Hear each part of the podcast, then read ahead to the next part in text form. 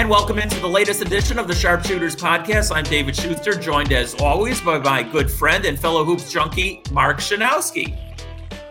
David, we're proud to announce a sponsor for our podcast with the Basketball Podcast Network. It is DraftKings. The NCAA tournament is now in full swing, and the action hasn't disappointed anyone, unless, of course, you're a Big Ten fan and live in the Midwest, Midwest like David and I, seeing the Big Ten getting eight of their nine teams drummed out of the tournament in the opening weekend, including the University of Illinois, a top seed who was knocked out by Loyola. DraftKings Sportsbook is America's top rated sportsbook app. It's putting new customers in the center of action. You can bet $1 on any tournament game, and if your team wins, you win $100. It's really that simple. Turning $1 into $100, well, that's 100 to 1 odds. Pick any college basketball team that's still in the hunt for your shot at winning $100. All it takes is a $1 bet and that team winning their next game. And don't worry, if college basketball isn't for you, DraftKings Sportsbook has 100 to 1 odds on select fighters for this weekend's UFC 260. So download the top rated DraftKings Sportsbook app now and use the special promo code TBPN. That's all capital letters TBPN when you sign up to turn $1 into $100 if the college basketball team of your choosing pulls off the win. That's code TBPN, all capital letters to turn $1 into $100 for a limited time only at DraftKings Sportsbook. And David, we're glad to have them on board as a sponsor for all the podcasts being done on the Basketball Podcast Network. And, you know, gambling has taken on a life of its own. It used to be nefarious behind the scenes, call your guy and all that stuff, but now it's a billion dollar industry. And, and the state of Illinois has had kind of uh, fits and starts with gambling, but I think finally they got the mechanism working, and, and a lot of people uh, love to do it. So hop on DraftKings, use that special promo code, and turn one buck into a hundred. There's money to be made, Mark, and uh, DraftKings is the place to go. Absolutely a good deal. And Mark, today we have so much to talk about. We're recording this late on Thursday afternoon. Actually, now it's Thursday evening, and uh, this was the uh, trading deadline day. And I think the Bulls unquestionably we're the most busy team. We're going to recap everything there is to talk about. Uh, but here's all you need to know the Bulls roster was turned upside down. And, you know, you had a feeling it was going to happen. Um, when they didn't have a practice earlier today, that told me last night that there was going to be a lot of wheeling and dealing. And sure enough, that's exactly what happened. Well, because all the media availabilities are done on Zoom, we haven't gotten the chance to really get to know Arturas Karnisovas or his general manager, Marc Eversley. And the reputation of Arturas around the league is he keeps his cards close to the vest. He doesn't say a lot publicly about what he's thinking, and that, you know, he has said in his media availabilities that he's very deliberate, very patient in his evaluation. So I was kind of wondering, is he going to do anything? Because you know, there's more options in the summertime when you've got the draft that you can offer. You know where your picks are going to be. You know what you can do potentially in the free agent market. I thought that he might make a small move around the edges, but you know, after seeing that game uh, against the Cavaliers where they just look god awful, and then some of the games where they've given away earlier in the season, I think AK said I've got 40 plus games that I've watched. I can tell that these guys are not going to be part of the fit long term and he kind of decided that uh, those number seven picks that Garpax made in recent years really haven't lived up to the billing. So he made a big trade very early on trade deadline day, acquiring All-Star center Nikola Vucevic from the Orlando Magic. Orlando had said previously that Vuce wasn't available, and then they they reversed course when they decided to blow it up because they also traded Aaron Gordon and Evan Fournier, which we'll talk about later. But AK jumped in on that and he didn't just make a you know kind of a weak middling offer that they could easily reject. He put two first round draft picks on the table. As we all know, first round draft picks are gold in the NBA and the NFL. So Orlando gets first round draft picks this year and 2023, which are top four protected in case the Bulls strike gold in the lottery. And they also get Wendell Carter Jr., who was the number seven pick in the 2018 draft, and the big money Otto Porter Jr. contract. So not a bad return for the Magic, but the chance to pair two All Stars together. Of course, Zach LaVine and Vucevic played together on Team Durant in the All Star game a couple of weeks ago. You know, AK couldn't pass it up. He knew he needed to, to upgrade the center. He also wants to upgrade point guard, which will have to wait till the summer. But he made a very bold, very aggressive move. And for all of us who've watched the Bulls kind of say, well, we want to preserve our cap flexibility, and you know maybe we'll get lucky in the lottery for so long. It was it was really refreshing to see. Absolutely. And you know what, Mark, I think they made these decisions. It didn't happen after last night's game against right. Cleveland. I mean, it, it probably happened maybe even during the All Star break, maybe right after the All Star break. I'm not really sure. But certainly what happened in the five games over the last week, the Bulls went one and four. They blew big leads against San Antonio and Denver. I mean, they were almost carbon copy games, and each one was more embarrassing than the other one. Then they beat a terrible Detroit team, and they are terrible. Um, they got crushed by Utah, and then they lost to a horrible Cleveland team last night. Here, here's what I think made up his mind more than anything else, Mark. We've talked about this. They've only beaten four teams all season that have a record of 500 or better, and those four teams are all like right around 500. This team cannot beat a good team. That should have made up his mind right then and there looking at that stat we're not good enough. We're not even close to being good enough. And even though we're in the rotten Eastern Conference and we may or may not sneak into the 10th or, or a ninth position and play a one game and then, you know, be sent home, it's really, you know, amounts to nothing. We're just not good enough. So he turned his roster upside down pretty much today. He got rid of five players. I hate to use the word rid, but he basically did. He got rid of five players today, and he really shook the thing up today. Well, he has been pretty uh, transparent in saying that they needed to get a physical center who could defend the paint because Wendell Carter Jr. has been getting carved up by guys like Embiid and uh, Nikola Jokic, and then we saw Rudy Gobert have a big game for the Utah Jazz the other night, and he just realized with the centers he had on his roster, there was no way they could defend the paint, and they had to do something to upgrade that position. You know, we kind of joked about the fact that they had four centers on the roster, including uh, Luke Kornet and Cristiano Felicio was only in the league because of the contract that Gar Forman uh, gave him four years ago. But he traded three of those four centers in one day. And he, certainly upgraded by bringing in All Star and Vucevic and Daniel Theis, who was starting for the Boston Celtics. I was watching the game last night when they played the Bucks at, at Fiserv, and Boston came back 25 points down. Daniel Theis got a wide open corner three to win the game, and he hit it off the back iron. He kind of yelled, screamed like he couldn't believe he missed the shot. And his reward for that was getting traded to the Bulls the next day. So it's not necessarily going from the uh, penthouse to the outhouse because Boston's now two games under 500 as well. So uh, Theis will really help. I think he'll give a, a different style of backup to Nikola Vucevic. And they've upgraded all around. Now, when you look at the roster, they were kind of heavy in certain areas and thin in others. Now they've kind of got three guys at every position. Billy Donovan's going to have options, and, and I, I give AK an A plus for what he was able to do at the deadline. Yeah, absolutely. You know, I hate personally, and, and a lot of people feel the same way about giving up first round draft picks. However, when you get an all star center whose best years I think are still in front of him, and you know the eyeball test is always what I base everything on more than anything else. And I've seen Vucevic in person play, and he's always carved up the Bulls. I mean, he's really good. He can he can score on the inside. He's not the greatest rim protector on defense, but he right. does some help team defense of which you know will come into play. Now he's going to need help from his others. Well, we'll talk about what the will be the starting unit going forward in just a second here. But he led the Magic, Mark. I don't know if you realize this. He led the Magic in just about every category there was. He led them in points. He led them in rebounds. He led them in assists. He led them in steals. He led them in blocks. I mean, this man truly deserved to be an all star. He averaged 20, what is it, 25 points and 12 rebounds. I think his best years are still in front of him. When you get an all star center, now all of a sudden the Bulls can truly say, we got two all stars in our starting unit. That's pretty decent right there.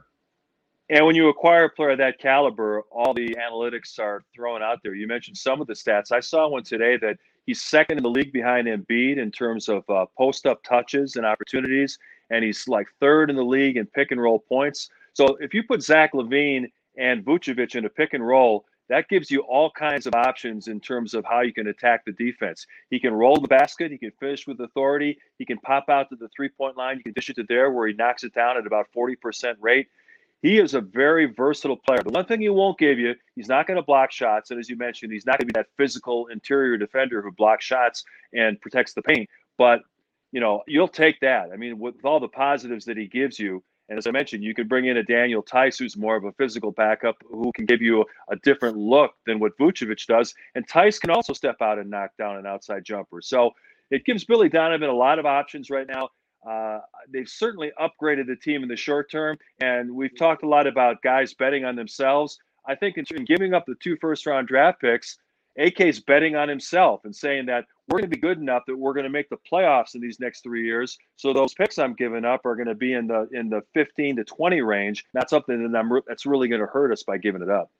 I'm not sure they're going to make the playoffs this year, to be honest with you. Even right. though they even though they upgraded and we'll, we'll talk about this also. Nine of the next 10 are on the road with no practice time almost.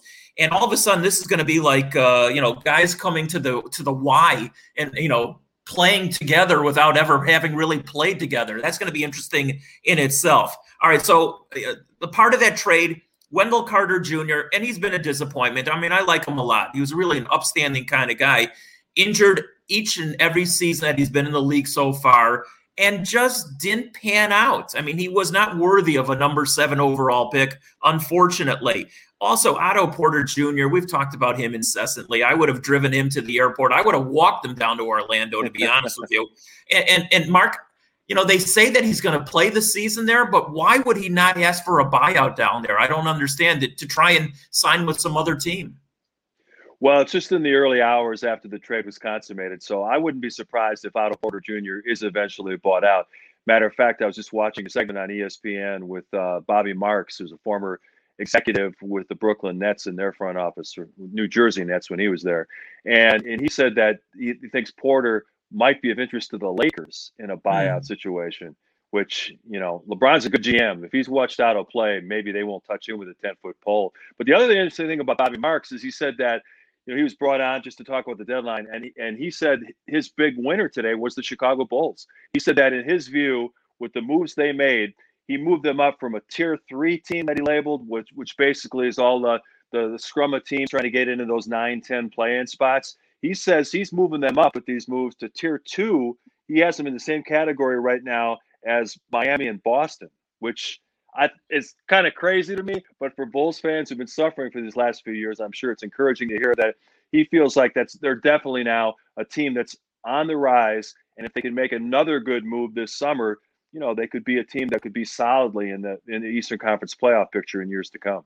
Well, th- that other move has got to be a point guard, and I've been bitching about that for like the last year and a half now. But w- we'll see what happens in the offseason. All right. So that was the first trade. And by the way, we should also mention that they did get the forward, and I'm sure I'll butcher his name. Is it El Farouq Aminu? Did I say it right? Yes. Al Farouq Aminu. He, okay. you know, he he came into the league with a lot of fanfare. He was a top ten pick by the Magic. He went to Portland. I think he had one decent year, but he's been hurt a lot lately, and I don't think he's going to play it wouldn't shock me if, if, the Bulls waived him at some point. I, I, don't think he's part of, of any plans for the future. No, no, he's he's a throw-in to make uh, to make the trade happen. Right, the second trade of the day then was, um, and you're going to have to explain some of this also to me. They traded Chandler Hutchinson and Daniel Gafford. No big deal, either one of them. Right.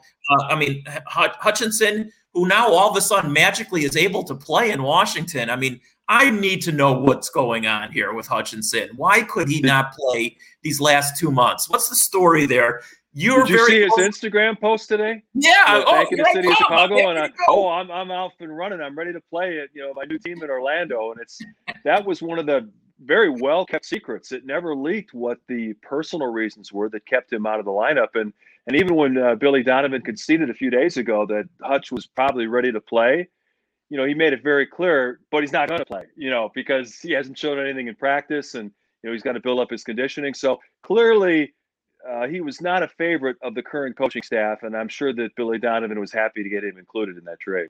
Well, you know what? I, maybe I'm totally off base on this one, Mark. But if he's healthy enough to play, all of a sudden down in, uh, well, he's going now to uh, Washington, rather, right? Yeah, he's going to Washington. Yeah, Washington. I'm sorry, right? Okay you know, if he's healthy enough to do that, something tells me that there was some kind of personal conflict going on here. I don't know if he got into a fight or a spat with somebody, but he was never going to see the court in a real game anymore. So something something's really strange. Maybe Stacey knows that one. If you can find that, you know, wiggle that one out of him somewhere potentially.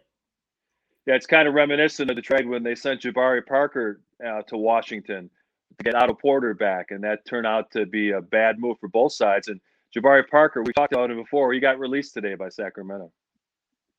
Oh, there, there's a shock and a half. Um, all right, so Hutchinson and Daniel Daniel Gafford, and, and Daniel Gafford is pretty much a, a one-dimensional kind of player. Yeah. I mean, there's really not much to him. Now, in return, um, they got uh, Troy Brown, who's interesting. Troy Brown's Very been in the league, been in the league a couple of years. He's young. He's only 21 years old, so he's got a chance certainly to take what should have been Hutchinson's minutes. And now with Otto Porter Jr. out of the way, I think this kid is going to get a real shot here. He's a good defender, if I remember correctly. He's got a decent shot. He's got a chance to play here. And he's got some point guard in his background. So when he came out of Oregon, he was labeled as a guy that, you know, could be a 2 3, you know, shooting guard, small forward type who can create off the dribble, can kind of be a secondary creator in transition.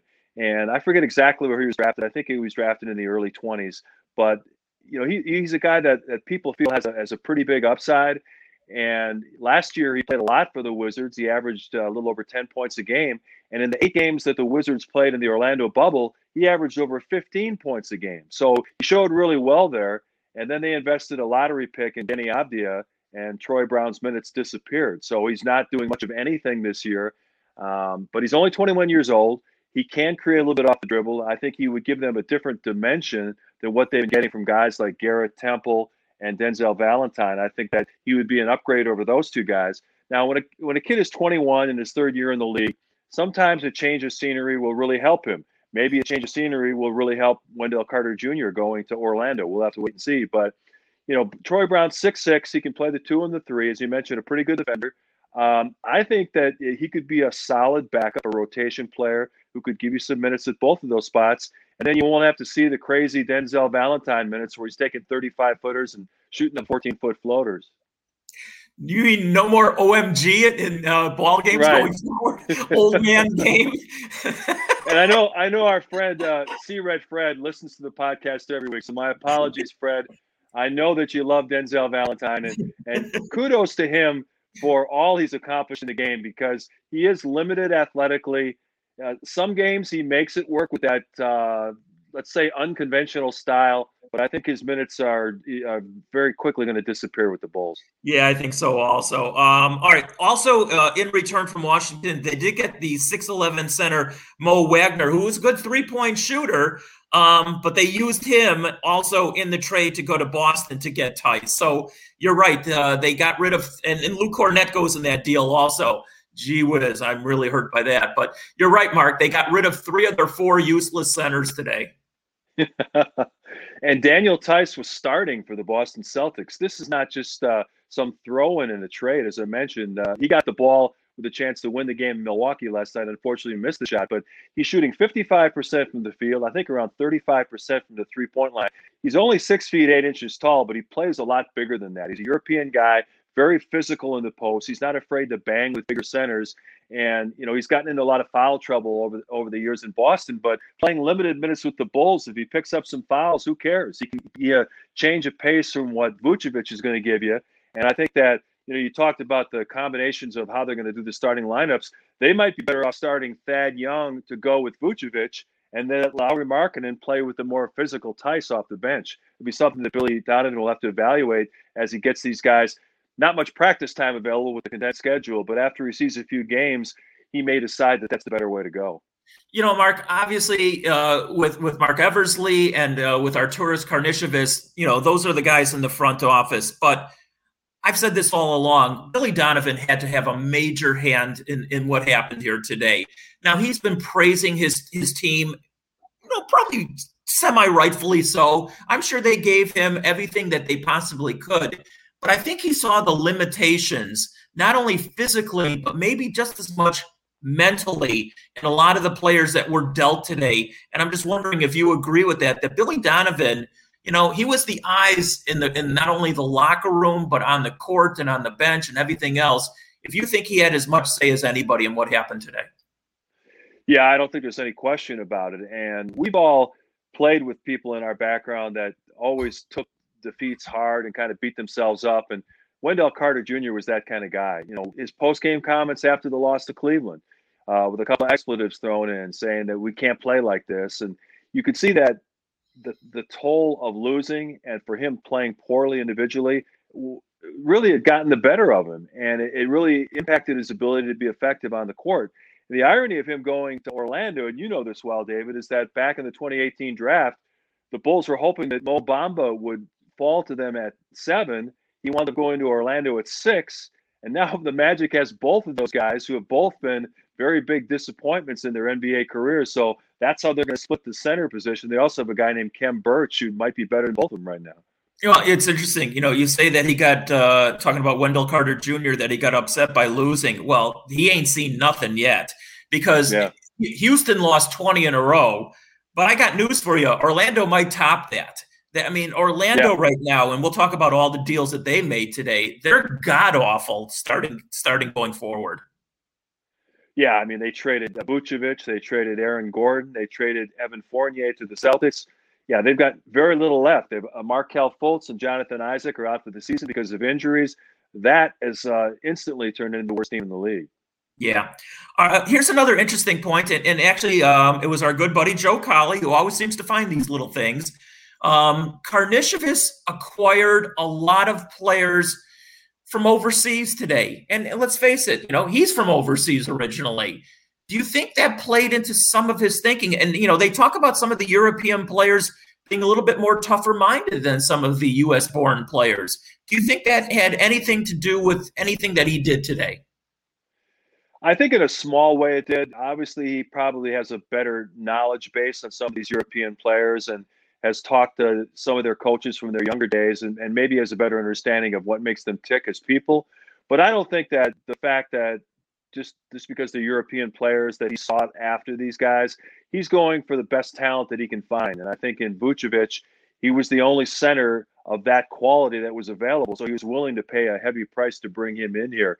With Theis, I think his toughness, his mental toughness definitely had a big part in this because to mention they they had the three backup centers and none of them were effective.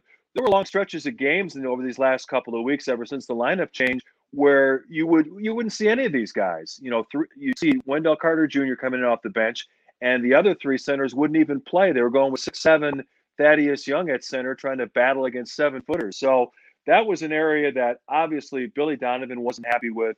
I'm sure he told AK repeatedly, "You got to get me some help in the post because we're getting killed down there." So you know, he may have had a better knowledge base of some of these European players, but I don't think it was just because of that that those are the guys they acquired.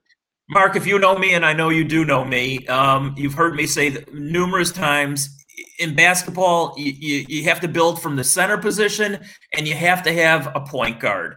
And let's face it, they they took care of one of the two major problems, obviously, in the post with Vucevic, who who not only can score in the post, but he was shooting 41 he has shot 41% from 3 so not only can he do it inside but in today's game he can go outside. So he's a double threat.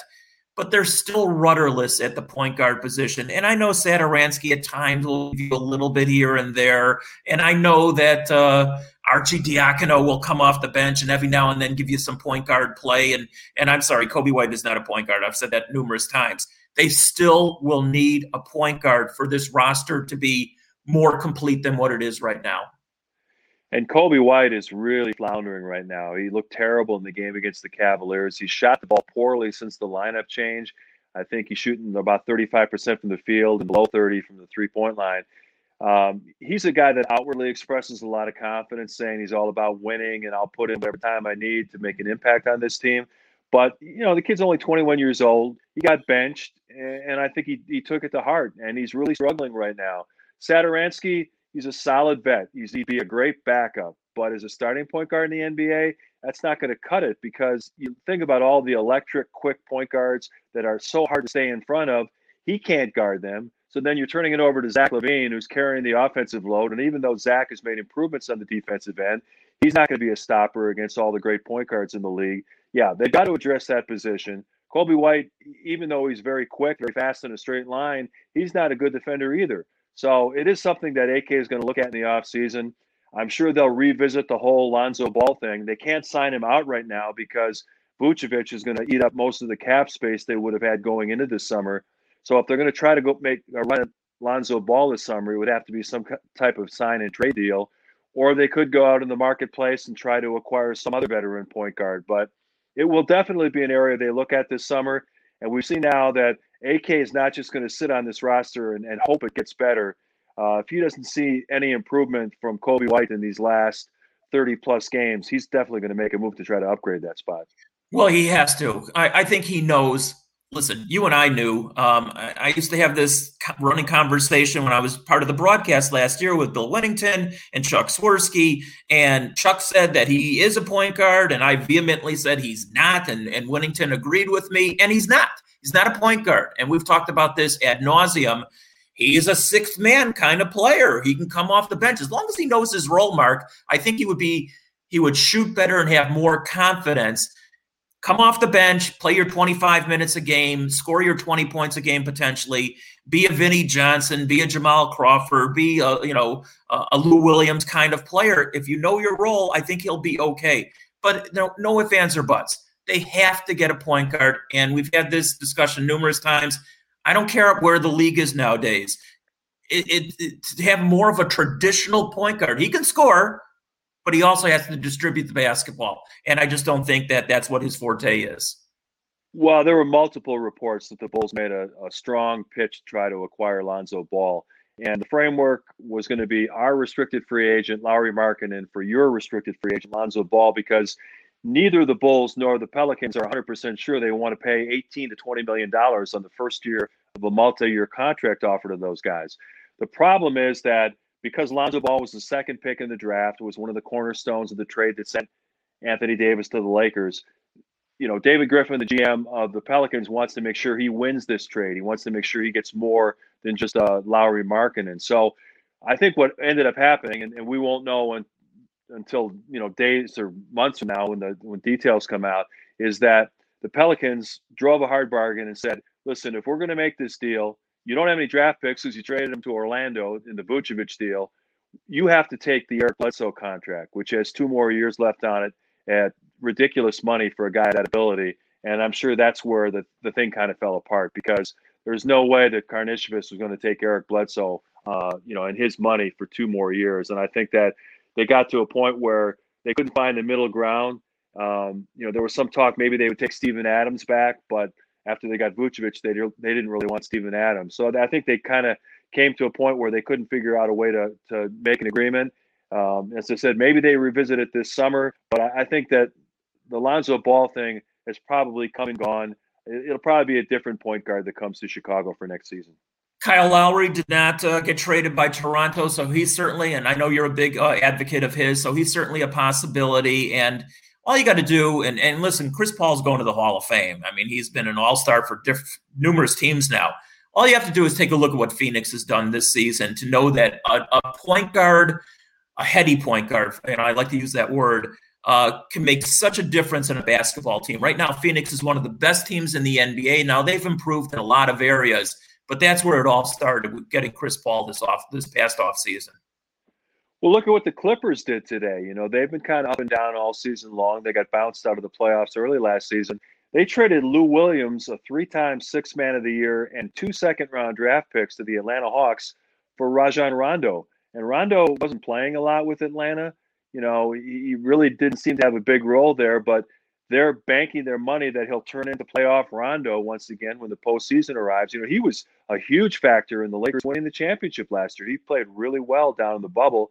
And I think that they have trouble at times with Kawhi and, and Paul George being kind of headstrong. And, and I think they realize bringing in a guy with like Rondo with two championship rings and who's not afraid to fight with anybody, you know, he's going to try to get that group in order. And maybe he can be the difference in them heading into the playoffs with a more disciplined approach. So, you know, a team as talented as the Clippers realize the importance of a veteran point guard. I, I think Arturas Karnisovas sees it the same way. I don't know who they'll bring in next year. You know, you mentioned Kyle Lowry. He's out the window now too because the Bulls won't have any cap space. So uh, they're they're going to have to settle for a, a, a, next level guy unless they can find a team that's intrigued by Lauri Markkanen and is maybe willing to do a sign and trade deal. All right, so Markkanen's got the next, I don't know, 25, 30 games, whatever it is, to at least prove himself, if not to the Bulls, to somebody else around the NBA. We can talk a little bit about him. Patrick Williams, I'm sorry, man. I, I'm, I'm uh, even though he's still the second youngest player in the NBA, I've become a little bit disappointed in his non-aggressive nature on the court, Mark. And again, the, the game against Cleveland last night, once again, he, he doesn't shoot the basketball. He's you'll see once in a great moon flash of him going to the basket, but certainly not enough. So I want to see a lot out of him. I think Zach LaVine is one of the big winners of today because I think he now knows that he's going to be in Chicago and he's going to get a big contract, I believe, a bigger contract, I should say, down the road because now all of a sudden you see the nucleus of this Bulls team as as Karnisovas is going to build around not only LaVine but Vucevic going forward and hopefully Patrick Williams. So I think he's a big winner today. And I think Billy Donovan is a big winner as always today because I think he got what he wanted. He said that he would, you know, do the best. Well, he didn't say it, but you knew he would do the best he could with what he had. But I think he knew, like we talked about at the beginning of this podcast, Mark, it wasn't nearly good enough. And I think he was a big impetus behind a lot of the moves today. And the Bulls are obviously sending a message that they want to win now. They're not trying to uh, make trades to preserve cap space and get future number one draft picks and hope that a team stumbles into the lottery. They're trying to win right away. As you mentioned, the schedule is just incredibly difficult over the next couple of weeks. So, you know, they still could maybe squeak into that play in situation just because of some of the injuries with LaMelo Ball getting hurt, um, with Toronto's situation. Now, they didn't trade Kyle Lowry, so it'll be interesting to see if Toronto makes a late season run to try to get one of those play-in spots. But there's a, there's not much separation between four and eleven in the East, so anything could happen. And and the Bulls may descend a little bit in the next couple of weeks. But yeah, I think Billy feels good that his head of basketball operations went out and improved them for this year and for the next couple of years, so that this isn't a long rebuild that he's looking at.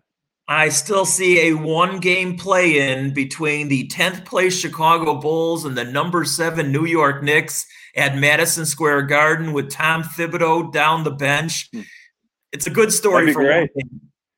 No, that'd be fantastic. I know Bulls fans would love to see that. I think Tibbs would love the chance to beat his old team and send them packing. So that would be a great storyline if it comes about. But you know, there, as I mentioned, with so little separation between four and and twelve, I think in the East, a lot of basketball left to be played. Those standings are going to be are be, going to be jumbled a lot. Miami made some improvements. I think Miami's on the rise. I think Atlanta's solidly in the playoff field. Um, don't know what's going on in Boston. They did add Evan Fournier, who will give them another scorer to go with uh, with their trio of Kemba Walker, Jaylen Brown, and Jayson Tatum. Uh, it's going to be interesting to see, but the Bulls, I think, are still looking in that eight to ten range if they're going to be able to squeak in in any way. And we'll just have to see how quickly Vucevic and Theis and, maybe even Troy Brown can make an impact. All right. Uh, you, you, mentioned some of the other moves around the NBA. Let me just add on to a few of them. You mentioned Miami. Miami got Victor Oladipo today. They also got Nemanja Bjelica. Bjelica. Bjelica. Yeah, he's, okay. he's, uh, he's a stretch four, a guy that can knock down three pointers on occasion, but more often than not, he misses. He's a lot like Ersan Ilyasova. Some days he looks great. Some days you don't even want to bring him off the bench. Now I heard that they, they might try somehow, you know, the trading deadline's gone, and unless there's something late that we haven't gotten, they were going to try and get LaMarcus Aldridge also. Yeah. Anything, well, anything LaMarcus Aldridge has, has, worked out a buyout with the San Antonio Spurs, okay. and reportedly he's given back seven million dollars to get his freedom, which is a lot more than these guys usually give up. And the word is he's going to go to Miami, so he'll be a backup uh, for Bam Adebayo. They gave up uh, Kelly Olynyk in the trade for Oladipo, so they need another big guy. And you know, Aldridge doesn't have a lot left, but if he can help them win a playoff game by knocking down a couple of mid-range jumpers, Pat Riley likes veterans, and, and I think that that he could help them a little bit. So it'll be interesting to see how this Miami team comes together in the last two months of the season. Let me think. Would I give up seven million dollars to go to South Beach? Normally, I'd say no, but when I probably have made 150 million even before that seven million, okay, I'll go to South Beach. Yeah, I, I, think the figure I saw is that Aldridge just made two hundred million in his career. So he can afford he can afford to give that up.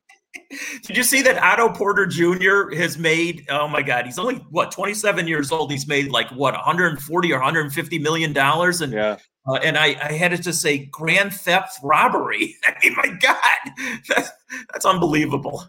Well, when you watch him play out there, he looks like he's 47 instead of 27. It's just crazy. I, I, I, we've talked about it in, in, past podcasts. I just wonder what the market's going to be like for him this summer. He, he won't need the money because, as you just mentioned, he's made up to last generations of the Porter family.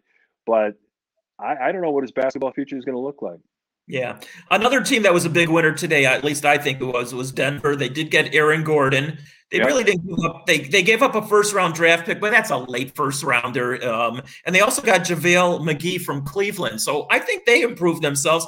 Listen, with with uh, Anthony Davis and now LeBron James both down, the Lakers are, you know, going to struggle even to get home court in the first round. Right now, they're number four, and they're not that far ahead of number five or six. So the Western Conference, as it usually is, is the more interesting of the two conferences, at least in my opinion. Well, they'll get LeBron and AD back for the playoffs, and the word is they're going to sign Andre Drummond in the buyout market. So they'll be back to full strength. They'll probably pick somebody else up too. I think the Lakers, when we get to the playoffs starting in late May, they'll be healthy and they'll be the team to beat. Okay, and uh, one other uh, one that I wrote down: uh, Philadelphia gets George Hill from Oklahoma City. His best days are probably you know behind him, but it's interesting. All the dreg teams in the NBA. I mean, Oklahoma, uh, Oklahoma City, you know, dump players. Washington dump players. Orlando, I mean, uh, Orlando, they might as well put their cheerleaders out. They're not going to win any games, hardly going forward. So it was interesting because Karnisovas did say in a, a, teleconference a couple of weeks ago that a lot of teams still feel like they're in it, including the Bulls. But there's a few teams that won't, you know, feel like they're in anything, and those are the teams that were basically picked like vultures today.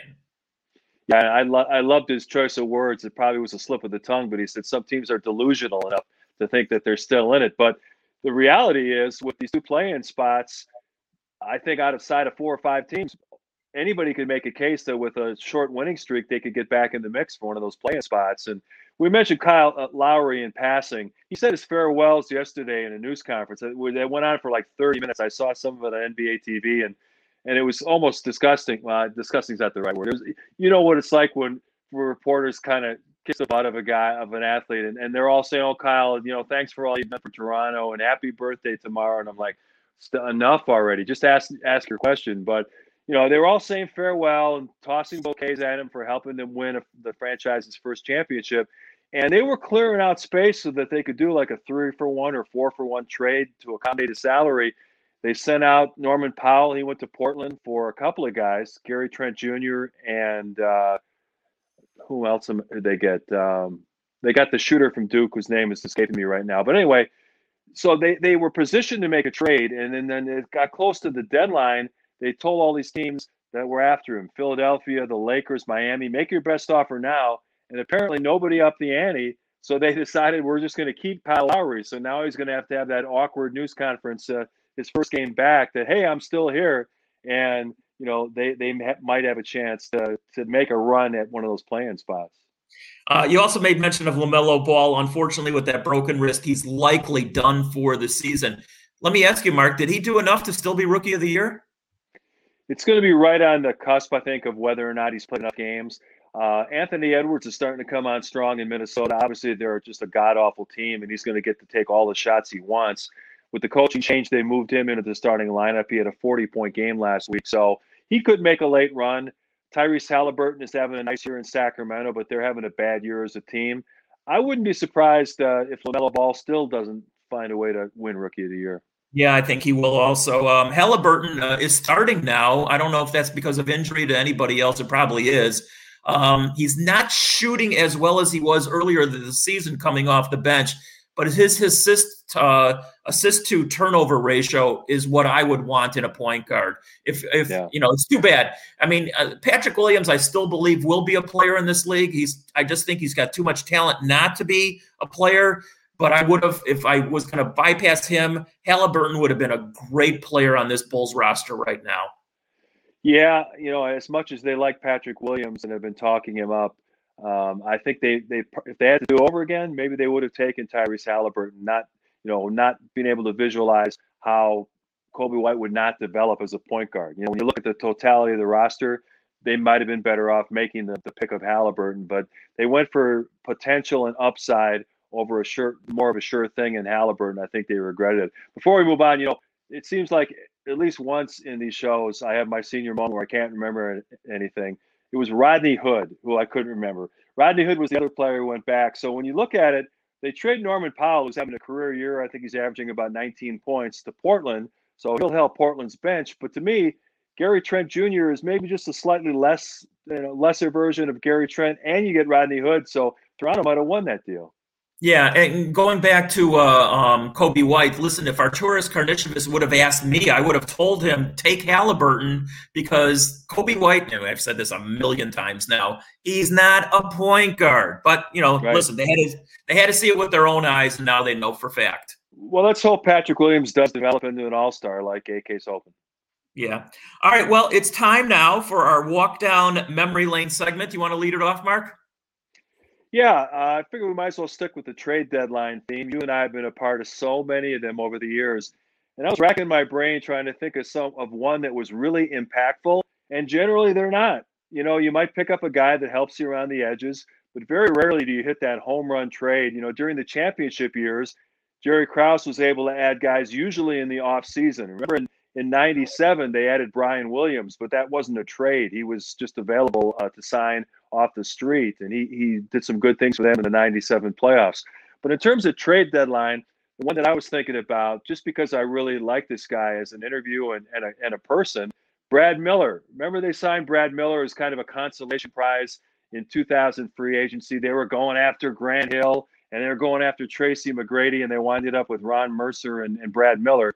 Well, Brad Miller went to Indiana, became an All Star. I think he got one more All Star appearance with Sacramento and they brought him back in, in February of 2009. They made a trade that didn't look like much at the time. They got Brad Miller and John Salmons in a deal, and I looked this up. It was Drew Gooden, and it was a couple other players that went back to Sacramento. And you know, at the time, people thought, you know, not that big of a trade. But I remember they had a night practice, and Brad Miller came walking in and and just shaking hands with everybody. Hey guys, I'm back.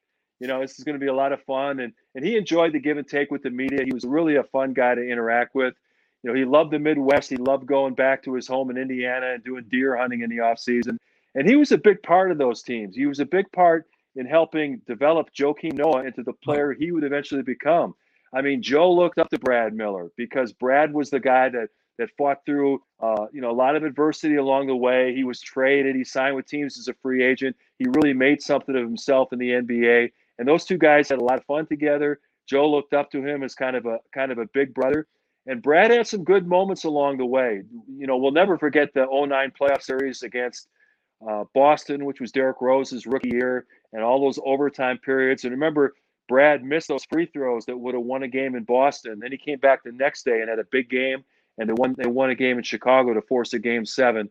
He was just a fun guy to be around, and that was at the time. And John Salmons was so good on that team. I mean, heck, he looked like an all star at times when he when he came over in that half season with the Bulls. So that was that was a trade that maybe didn't look like much at the time, but was very impactful in the Bulls not only getting into the playoffs but almost beating the defending champion Celtics in the first round.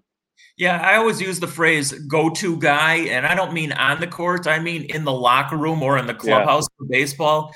Brad Brad Miller was a go-to kind of guy that you would always want to go to even if you weren't interviewing him, just to talk to him, he was interesting. Yeah. yeah, he loved hunting and fishing back in his, you know, deer um, uh, home of, of Indiana. And he would always come to games dressed in like those red or black yeah. flannel shirts all the time yeah. with his overalls or whatever else, you know, he would wear. You know, he was a he was just a, a sort of a throwback kind of player. He certainly, you know, didn't move all that well. Pretty decent shot from the outside. Yeah. And he was tough guy also. He would not back down from anybody. In fact, I, I, seem to recall, although I don't remember who was against, he had a, a good pushing and shoving uh, confrontation with somebody. I just don't remember who it was. Well, he almost got killed by Shaquille O'Neal in his first run with the Bulls. yeah, game at the United Center. He was walking away from the contact. Charles Oakley was involved in the play, and Shaq took a roundhouse swing and just barely missed him we might not have Brad with us anymore if that would have connected. no, he was definitely a fun guy. All right, my yeah. uh, I'm gonna go. I'm gonna go way, way, way back on this one and talk about another center that was with the Bulls. I'm going back to my to my rookie year, 1978. Artis Gilmore. Okay. Um, this is in the old Chicago Stadium in the old locker room. I don't think you ever were in that one, Mark. This locker room was the size of a broom closet. I kid you not. And you know the players. I mean, there was one locker on one uh, side of the, the hall, if you will, and the other right across. And after games, Artis Gilmore would sit there and he always had those big bags of ice on his knees because he had terrible knees. Artis Gilmore was a legit seven foot two inch player. And he would sit down with those two big ice packs on his knees, and his legs would be across, literally across the entire carpet from one end of the lockers to the other across the way. And the reporters back in those days, they had to sort of like shimmy around to talk to uh, the players. And you know you would you try really hard not to step on these guys because they're laying on the floor if you will. But it was sort of hard because Artis was so damn big and his legs were so damn long. And i just remember whether it was myself or somebody else accidentally sort of making contact with either that ice bag or or Artis himself his legs and he had sort of like this sort of high pitched voice about him, and you go, "Ow, ow!" like this. this guy is seven foot two. He weighs probably close to 280, 290 pounds, whatever he was. And he was he was a gentle giant, is really what he was. Artis Gilmore was a very, very effective player. And I actually remember him, I'm showing my age now, back to his college days at Jacksonville where it was him and I think the guy's name was Pembroke Burrows, if I remember correctly. Pembroke Burrows the third, the original Twin Towers. Yeah, I mean, so they were across the front line, seven two, seven feet, and I think the other guy on the front line, whoever he was, was six ten himself. Of course, they didn't win anything. I think UCLA beat them in the NCAA's. But Artis was a really good player. Artis actually had um, two different uh, um, times with the Bulls he right. came very late in his career, 19, gosh, I don't even remember what year it was, 1987. Yeah, with Jordan, I think, 85 or Did for, for a very short time. Yeah. My, my other memory, and I think I've told you this on numerous times, where I finally, you know, not finally, where I initially knew that Michael Jordan was going to be Michael Jordan. And Artis Gilmore was in a San Antonio uh, uniform. And Jordan, this is like Jordan's third or fourth game, Sunday afternoon at the United Center and uh, there was nobody there because Michael Jordan really hadn't, you know, come on the scene, if you will, yet. And uh, Gilmore was, uh, Michael went down the lane, and Gilmore goes up about a foot and a half over the rim to block his shot, but Jordan went two feet over the rim and dunked on Artis Gilmore. and and I'll never forget. I, that was one of my probably my first oh my god moments with Michael Jordan. But Artis Gilmore was a really interesting guy. He's come back a few times to Chicago he's involved in some kind of uh, organization. I'm not even sure what. A really good guy, but it's really funny because the first memory I have of him was sort of tiptoeing in that locker room, trying not to stand on him or his ice packs. He was a good guy, really good guy. Yeah, we're talking about uh, gentle giants and former Bulls centers who want to pass along our condolences to the family and friends of Granville Waiters, who passed away earlier this week at the age of 60. Uh, younger than us, David. And, yeah. you know, because of the fact he was balding, he always looked like he was uh, an older player when he was in the league, but he contributed uh, to those Bulls teams.